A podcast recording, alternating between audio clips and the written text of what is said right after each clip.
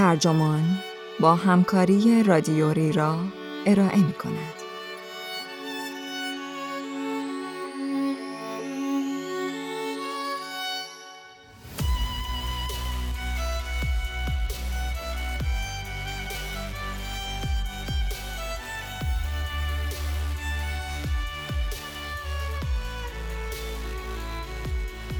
بچه ها زلزله زلزله را می شود پیش بینی یا تربیت کرد؟ این عنوان یادداشتی است به قلم اگنس کالارد که در اکتبر 2019 در پوینت منتشر شده و وبسایت ترجمان در دی 1398 آن را با ترجمه حمید رضا محمدی منتشر کرده است. من فرناز مرکباتی هستم.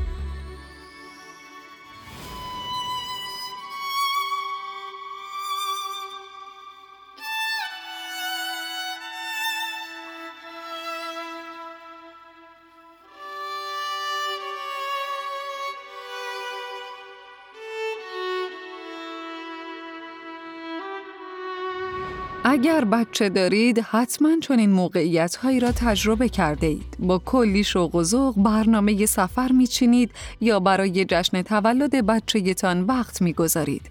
اما آن روز بچهتان از دنده چپ بلند می شود.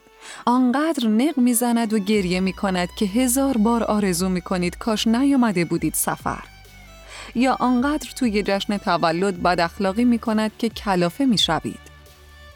اما چرا هیچ کس از این بخش های فرزند پروری حرف نمی‌زند؟ از وقتهایی که بچه ها از الگوهای شیک و اینستاگرامی تربیت بیرون می‌زنند.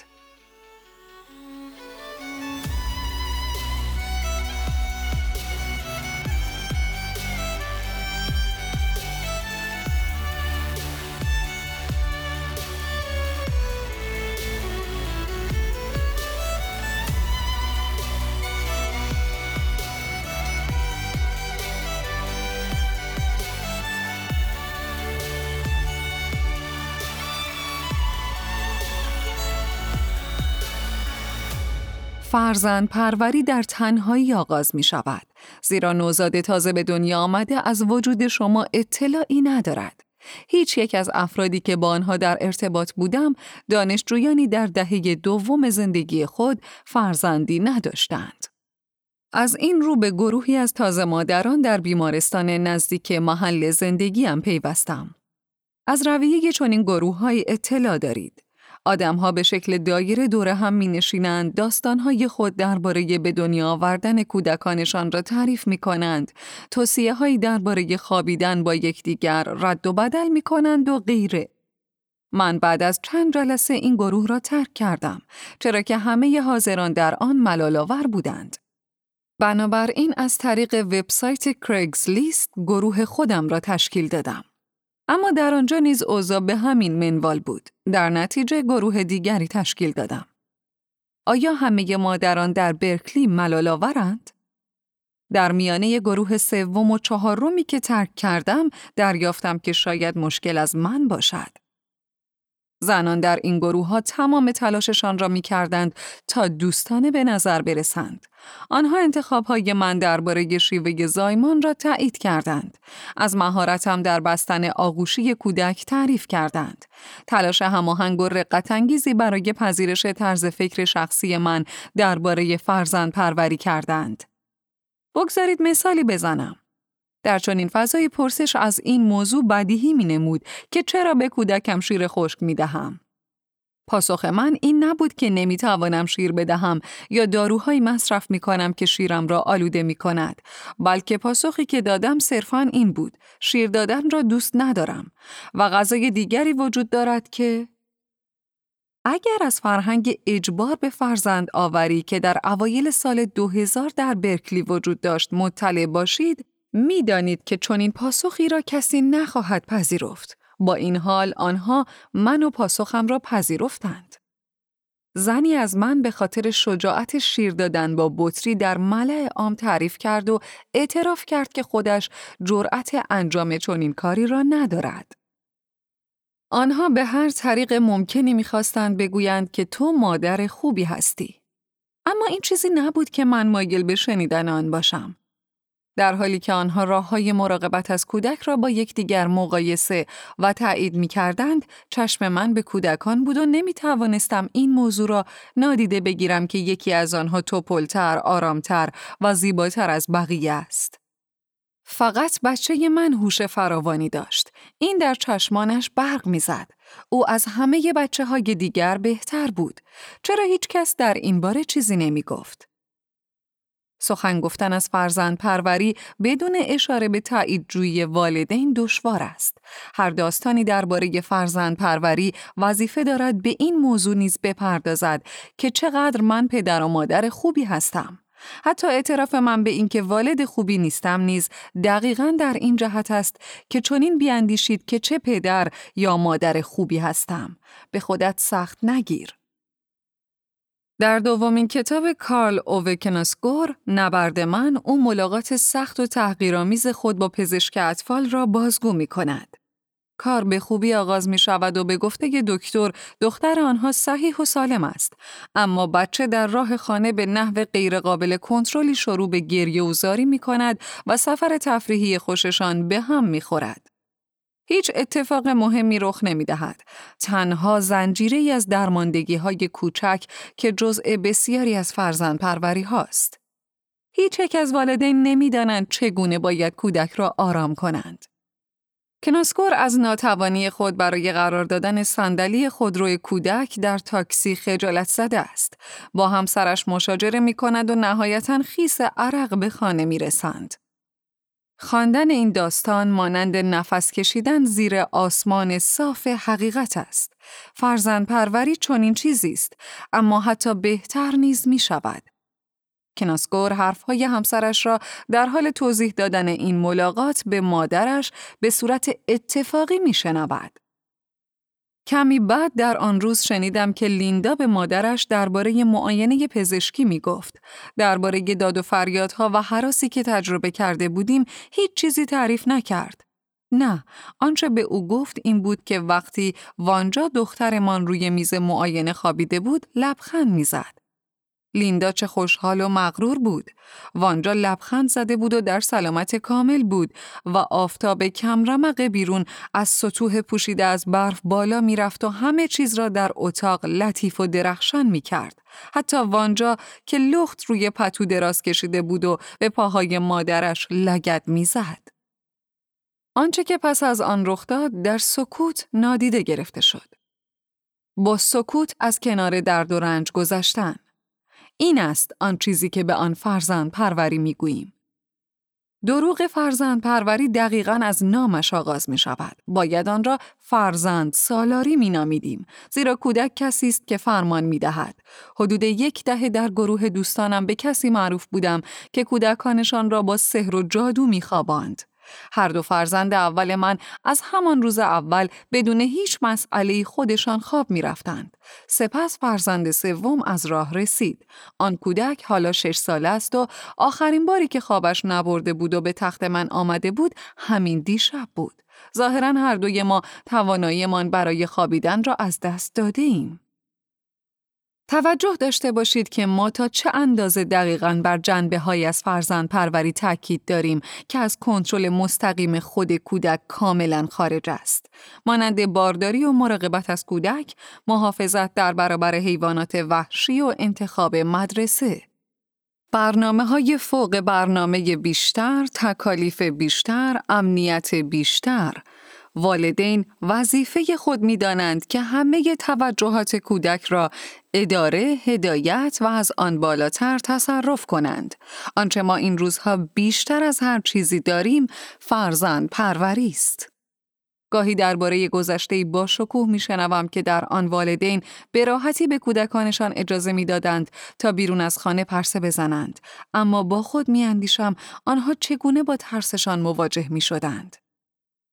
پاسخ این پرسش را در رمان ها نخواهید یافت.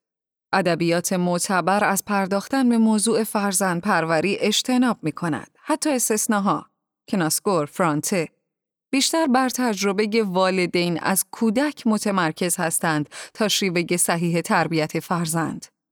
آیا این بدان خاطر است که می‌دانند تاثیر واقعی در جای دیگری یعنی در بزرگ کردن کودک معنا دارد؟ اولین داستان نبرد من حقایقی درباره شیوه فرزند پروری پدر کناسکور را افشا می کند. چیزهایی که هیچ پدری هرگز درباره خودش نمی‌گوید. تصور کنید تا چه اندازه ملالاور خواهد بود اگر فرانته تصمیم گرفته بود دوران کودکی لیلا و النا را نه از منظر کودکان بلکه از منظر والدین توصیف کند. وقتی پدر و مادر هستید، داستانی ساخته اید که به شدت روی آن سرمایه گذاری کرده اید. داستان شما نیست و قرار نیست بدانید که پایان آن چگونه خواهد بود. دست کم نه تا زمانی که بسیار بد شانس باشید. تظاهر به اینکه کسی با انتخابهای تربیتی این داستان را هدایت می کند نوعی استراتژی مقابله است. متقاعد کردن خود به اینکه این داستان از پیش در طالبینی ژنتیکی نوشته شده است نیز استراتژی دیگری است. حقیقت این است که این داستان هنوز نوشته نشده است. شما بسیار به نحوه نوشته شدن آن اهمیت می دهید و فرصت نوشتن آن را نمیابید و همین موجب حراس می شود. ژانری در رمان‌های مربوط به فرزند پروری وجود دارد که ما آن را تربیتی مینامیم. نبوغ هنری و ذکاوت رمان‌هایی مانند تصویر مرد هنرمند در جوانی نوشته جیمز جویس یا قوی سیاه سبز نوشته دیوید میچل که هر دو از کتاب‌های مورد علاقه من هستند ریشه در توانایی آنها در پرتو افکنی به تلاش خالصانه اندیشه ها و اراده هایی دارند که می‌خواهند انسانی رشد کند. هنگامی که پسرم چهار ساله بود، علاقه زیادی به یک خرس قطبی به نام یورک برنیسون، یکی از شخصیت‌های رمان قطب نمای طلایی داشت. او اصرار داشت که یورک برنیسون صدایش کنند و کل هفته در این نقش بازی می کرد. یک شب قبل از جشن هالووین تصمیم گرفتم او را با لباس برنیسون غافلگیر کنم. حوله های سفید را به قسمت های از لباس او به عنوان خز دوختم و مقداری لاک اسفنجی به سطح بیرونی حوله چسباندم.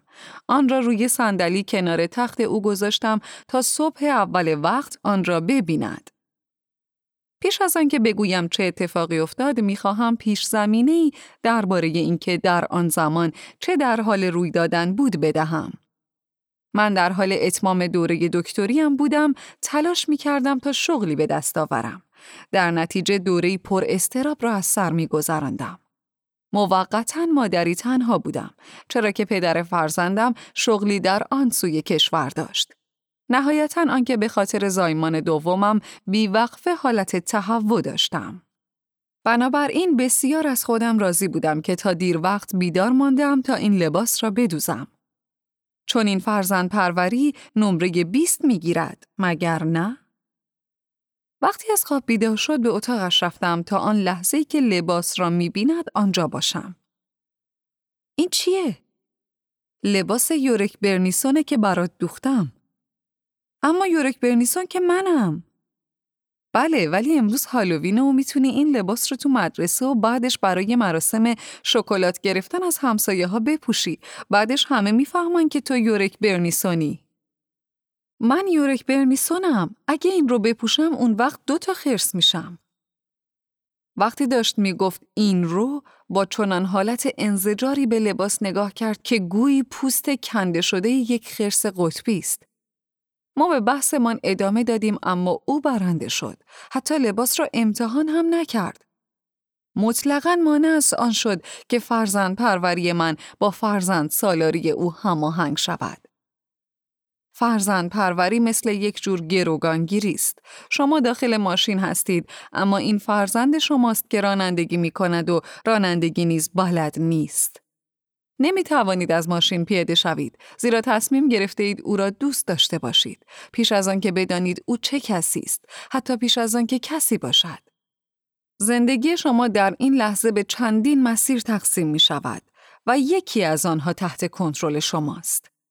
بدترین قسمت این است که حتی نمی توانید چشمانتان را ببندید. باید چشمانتان را باز نگه دارید تا بتوانید با او سخن بگویید. او دست کم حالا به کمک شما نیاز دارد. البته روزی دیگر حتی متوجه حضور شما در ماشین نخواهد بود.